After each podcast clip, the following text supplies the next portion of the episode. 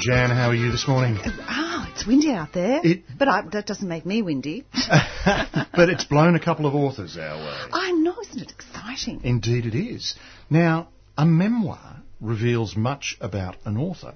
What we discover about today's guest, Robert Power, in his memoir, Tell It to the Dog, is revealing, but in a more than unusual way. He calls it a memoir of sorts. So, first and foremost, Robert, welcome back to 3CR. Thank you, David. Thank you, Jan. Nice to see you again. But your memoir differs from what we'd normally expect of sorts. What do you mean? Well, I think it's a little bit self-indulgent anyway to call it a memoir. So it's about memory, it's about reconstruction of memory. In many ways, this uh, I wanted to play with the idea of what that space between fact and fiction, because I think you know, anyone writing a fictional piece is revealing something about themselves. So in in this uh, book, I wanted to kind of reflect on many aspects of my own life, and I've travelled for 30 years in international health. There's a whole sections around some of those experiences, but more so, I wanted to explore how you retell a story, how you retell a, a memory, an incident, something that's happened in my life. Because it's a collection of memories in some ways, a collection of experiences, but we're not necessarily sure if they're happening to you personally. Just to give the listener an idea of what's going on here, uh, we've got a whole series of little vignettes, if you like. Here's one of them. It's called A Scandal on the Farm. How was the cow to know? She only acted on instinct. Never come between mother and child, cow and calf. The farmer's wife, impaled on the horn and bleeding to death. How was the cow to know, a mother herself, of the tragedy yet to come? As the farmer, all in black, on the funeral morn, found the little pile of letters at the back of the bureau, releasing them from the neat blue ribbon, the love letters from the baker in the village. How was the cow to know as she suckled her young? Then that is a true story. that happened to a friend of my former sister-in-law's up in Cumbria in England. But, but where are you in this story as we'd normally conventionally expect? Yes. Well, I suppose it's my, as I say, it's the retelling of a memory, and the memory was actually sitting with someone telling the story. So, as you as you pointed out, David, you know, in this particular book, you know, some of the many of the actual many of the instances that I recounted did happen to me personally, but I maybe recounted them in very different ways.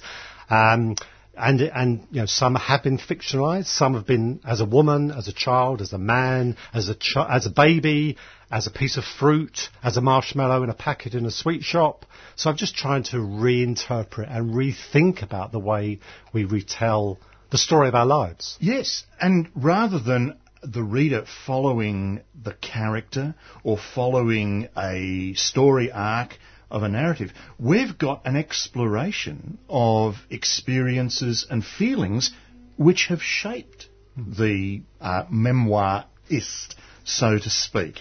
Um, and look, it's full of um, delightful stories, I was looking as a reader for what is holding this together. Now I'm going to read another little story, if I may, because this is a rather indulgent way of, of going about an interview. Um, because getting onto this question of style and what holds them together, this is called a knock on the door. It's early Sunday morning. The streets are icy and most people in the street have stayed in bed, huddled under blankets, barely a nose peeping out. Mrs. Jarvis, alone, sits at the kitchen table, nursing a mug of tea, staring at the pile of unpaid bills spread out before her. She's stirred from her stupor by a knock on the door. We've come to bring you good news, say the two men, black suits and smiles, standing in the porch. Oh, God, she cries, running back into the passageway, clinging to the base of the banisters. Bill, Bill, come down now. It's the men from the football pools. We've won the jackpot. They've only come to the house when you've won the jackpot. Quick, quick. The two men on the doorstep look at each other. The ministerial school has not quite prepared them for this eventuality. So they open up the little sky blue book, Did Man Get Here by Evolution or by Creation? and wait, still smiling, to deliver their message. Upstairs in the bedroom, Bill pulls his braces up over his string vest and rubs the sleep from his eyes. Downstairs, Mrs. Jarvis straightens her hair, her head spinning with thoughts of champagne, a house in the suburbs, and a villa in Majorca. Oh, Well done, David. You've spotted another real incident that happened to me when I was 20 because I got involved in a religious cult. So in my, in my novel that Jan, Jan interviewed me about, oh, Oh, five years ago, In Search of the Blue Tiger, there was a whole series of incidents about the twins who were Jehovah's Witnesses. Well, I went through a three-year Jehovah's Witness spell and that incident happened because I did actually knock on many doors and once somebody thought I'd come to say they'd won the jackpot.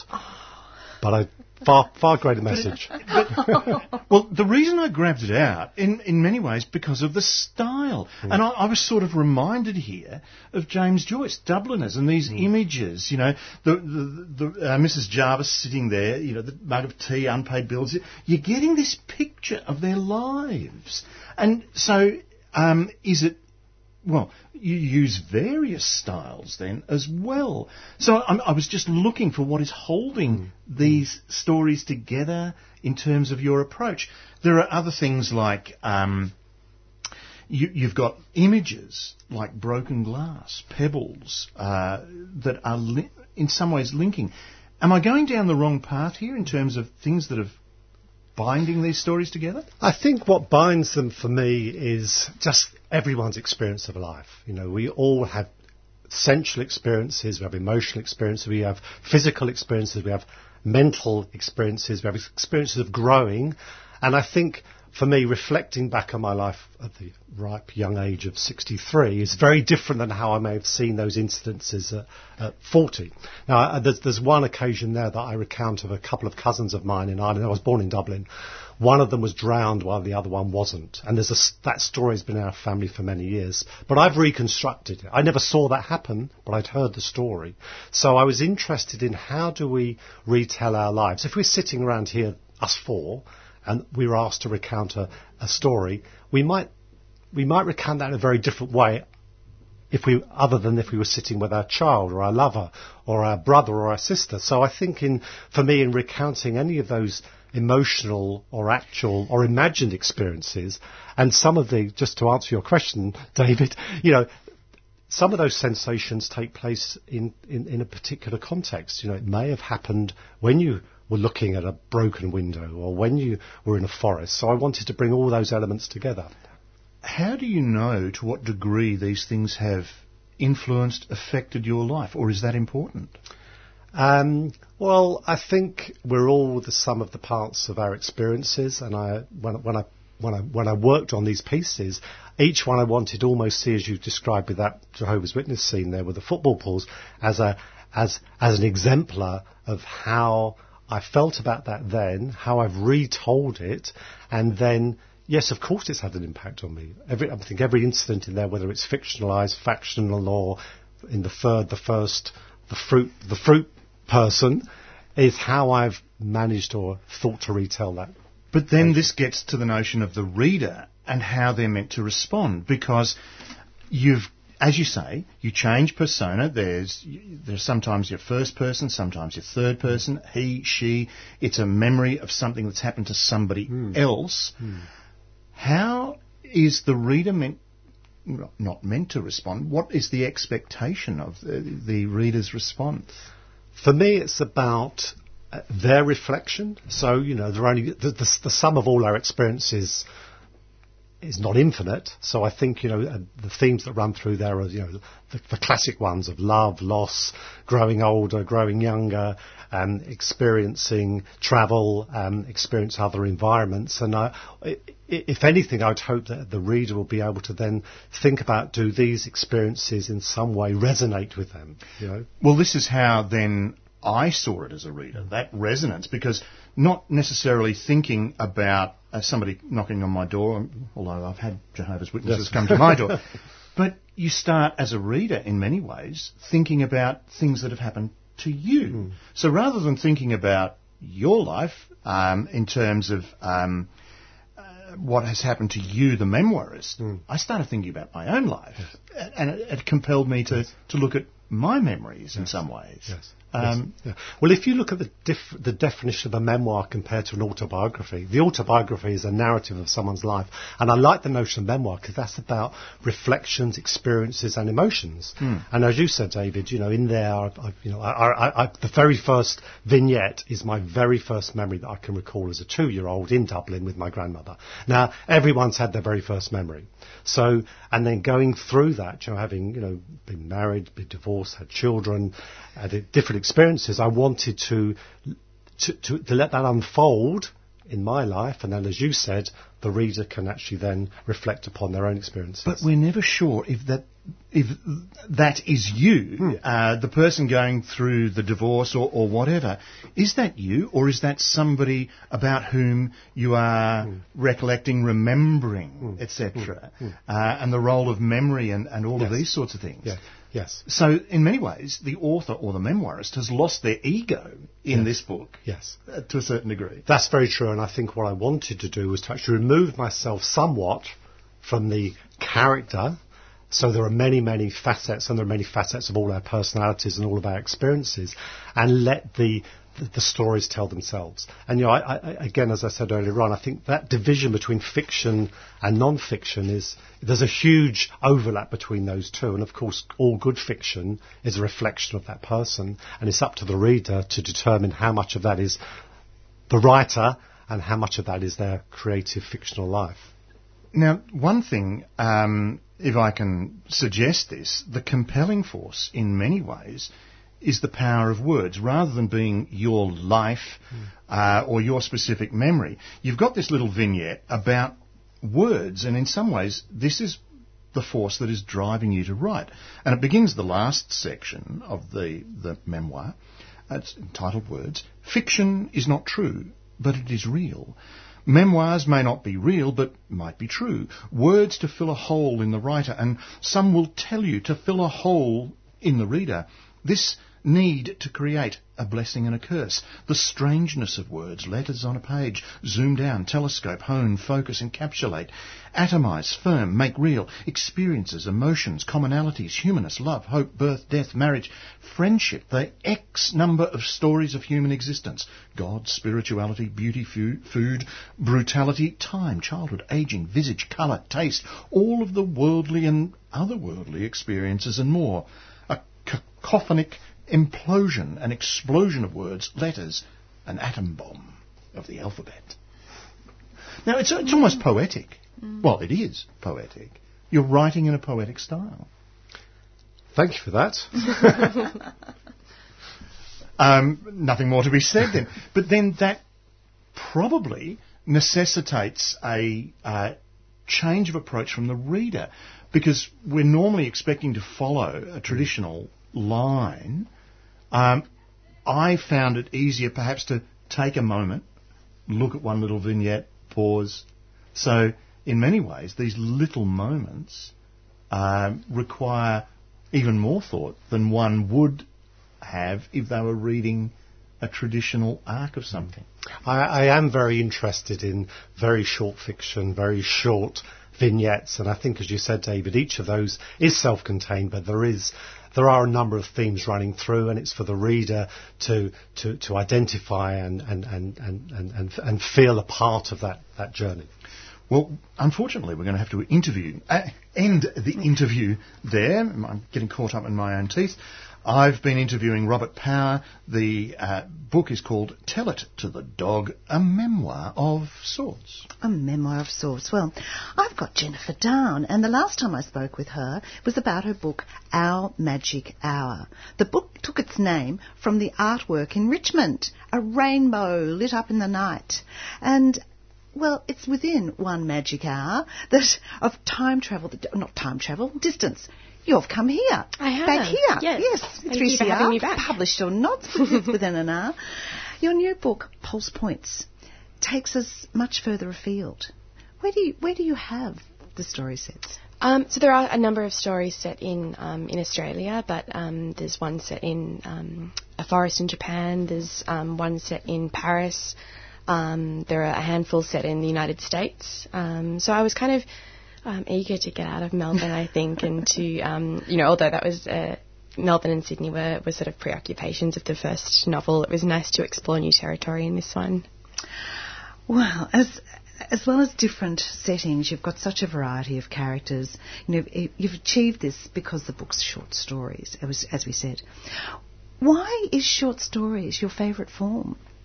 Um, I think there's just no room for sort of guff or for flabbiness, um, and ideally that would be true of novels as well. But um, a short story is so um, brief um, that you you really can't afford to waste anything. Every sort of sentence, every word has to earn its place. And I think there's such beautiful opportunity for sentence level craft in short fiction, which is kind of what I'm most interested in as both a, a writer and as a reader. 14 short stories in mm. Pulse Points? Yes. 14 beginnings.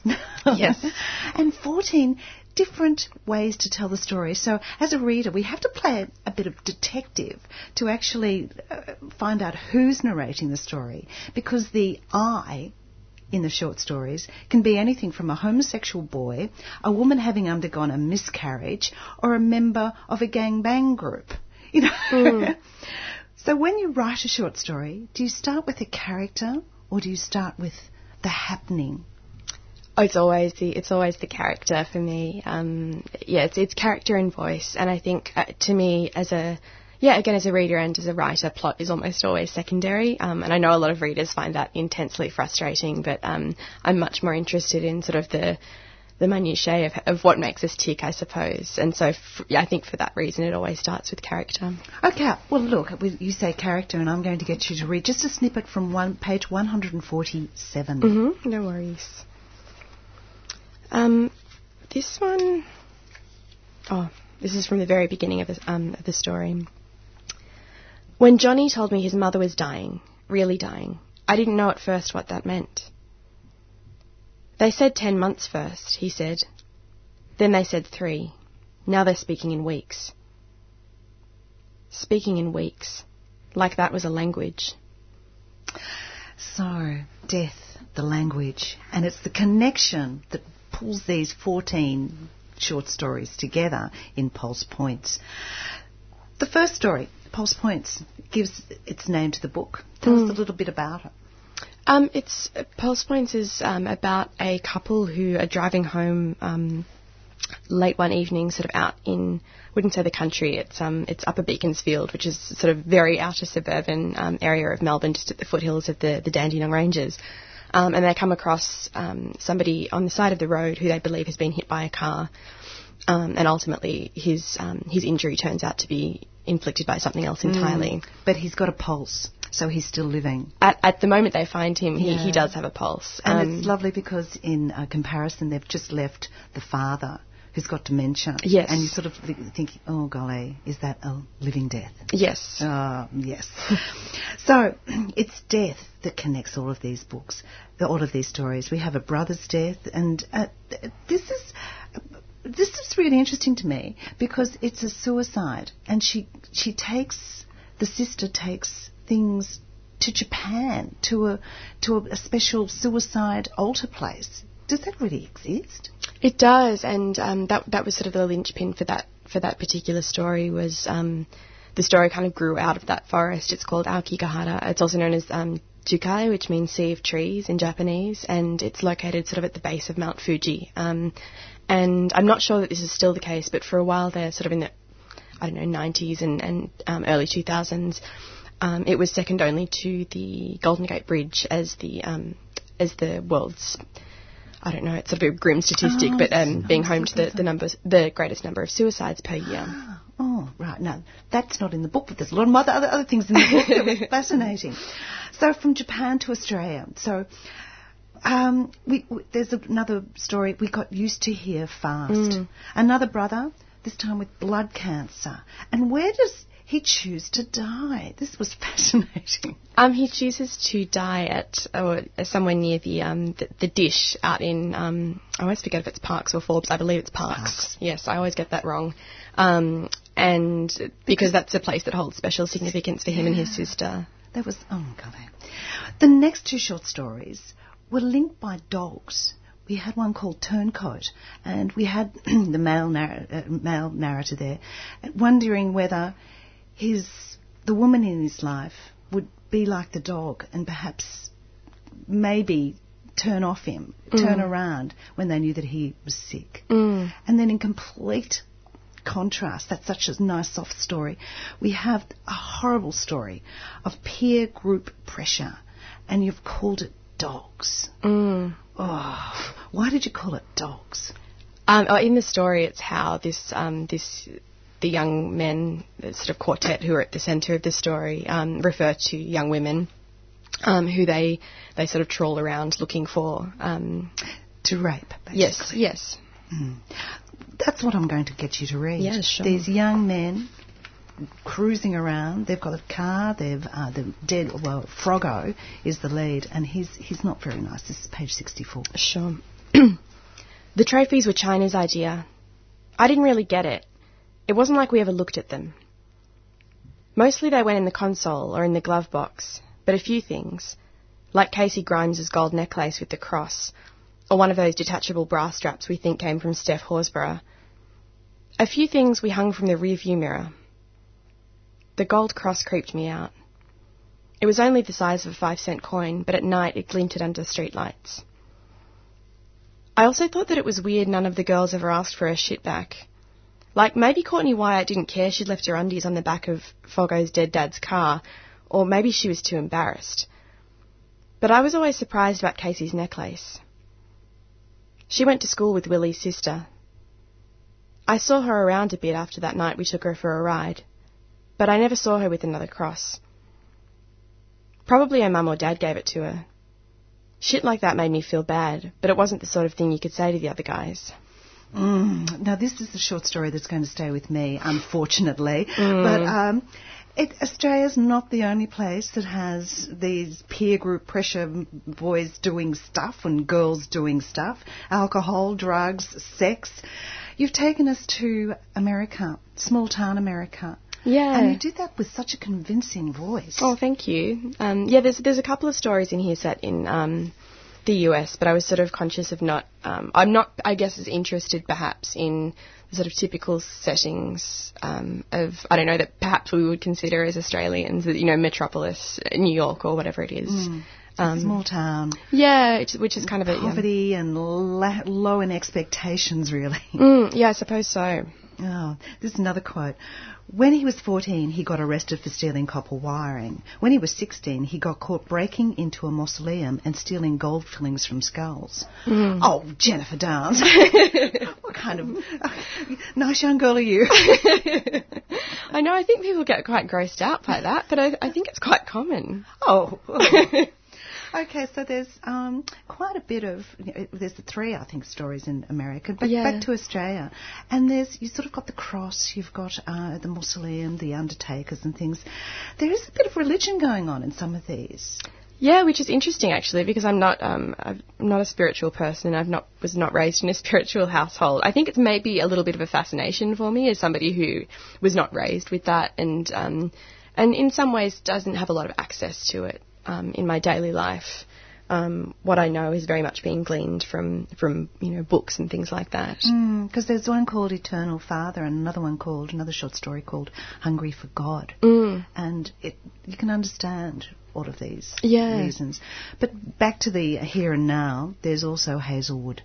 Mm. And uh, Hazelwood, of course, is all closing down. There's Yes. unemployment, and if you're sick and unemployed, and it, this was this was a confronting one. This one, Mm. where but um, uh, you have to come up to really what is important, what is life over expectation of life and need to grab life out Yes. of storms. Yeah. Ah dear. Look, um, 14 stories, all dealing with sort of the, the horror and the, of death and what the grieving from behind. But uh, one last piece I must get you to read because it's not. It doesn't really have anything to do with death, but it's got, it's got to do with everything about perhaps how you choose a book. And that's Oh, pa- yes. from page 103. Yes. This is Jennifer Down reading from Pulse Points. What are you doing? she asked. Reading my book. What book? It's lots of short stories, I said. Mostly about sad men. Why are you reading about sad men? I don't know why. I think I might stop. It was one of those fashionable recommended books I'd bought to take away with me. I like reading, but I get most of my books from other people or from the recently returned shelf at the library. When I have to choose my own, I feel overwhelmed. Suddenly, I don't trust my own taste, and I buy something with a metallic sticker on the front. This is also how I choose wine when I need to spend more than $10. I think we all know that. oh, it's my day to day with the wine, sorry. I, I try to be more discerning about books. I think it's interesting, David. I've been speaking with Jennifer Down about her her her favourite form of writing, which is short stories. Well, in terms of selecting a book, you can always get recommendations from published or not. Oh, of course you can, of course you can. But we're both really, our authors today are both really fine wordsmiths. Yes, and in terms of, very similar in terms of um, the approach or the poetry and, and things like that. Um, I mean, what compels you? It, it, would seem from your memoir that it, the words, the very desire to write is compelling you. Would that be true? yeah, not? totally. I mean, I think from a very early age I was compelled to write. Sometimes I wonder about the writing thing. It's a kind of weird thing, but um, I think if, if, you've got it in you, you have no choice. You have to keep going. Do you mm. find the same, Jennifer? Yeah, absolutely. And I often try to talk about it in more pragmatic terms because I sort of I really resist that sort of mythologization of the artist and their process. But it truly is um, a compulsion, I think. A bit like an addiction. You've got to do it. Am I going to extremes here? I think you. For me, I feel uncomfortable if I'm not doing it. Put it mm. that way. I don't know about you, Jennifer. Yeah, I think I think increasingly. Um, with time and as I get older, I, am also realizing that it's a really good way to sort of metabolize experiences mm. um, in a way that, that kind of makes sense to me. A nice phrase because that applies to what you're doing, metabolizing your absolutely, experience absolutely. To, to, to make mm. sense of it in some ways. Is it a way you make sense of the world? Oh, absolutely, yeah. Yeah, um, particularly, um, I was just saying to somebody the other day that I am interested in things like, you know, um, issues pertaining to sort of social justice and cultural issues and economic disenfranchisement, but I'm also not an issues writer per se. So I'm interested in the way I can kind of refract those issues through the very ordinary, everyday things. But do we need to look at those issues through the emotional framework rather than through the logic and reason or the lack of reason, say in Parliament where they're debating issues, and get the experience of it to make a decision about it? I think that's another, as Jennifer said, that's another dimension that we, if, if, if we, if we're writers, then I think we have a, a, responsibility to, to touch upon those issues, as both of these books have done. I can see that really clearly, but um, it doesn't always have to be in the same in, in, in the same form or in the same genre. So I think, you know, when I think about my compulsion to write, I think, well, if I'm going to be compulsed to write, I should actually be reflecting as much as I can on the human condition in, in all its facets. Mm. And people need to reflect, which is what the art or the purpose of literature is in many ways. Absolutely. Jan. Oh, no. Look, I had great delight reading and uh, speaking with Jennifer Down with her book, uh, short story collection, Pulse Points, published by Text. Equal Delight, Robert Power, Tell It to the Dog, a memoir of sorts, and that's from Transit Lounge. And that's it from Published or Not today. See you next week. You've been listening to a 3CR podcast produced in the studios of independent community radio station 3CR in Melbourne, Australia. For more information, go to allthews.3cr.org.au.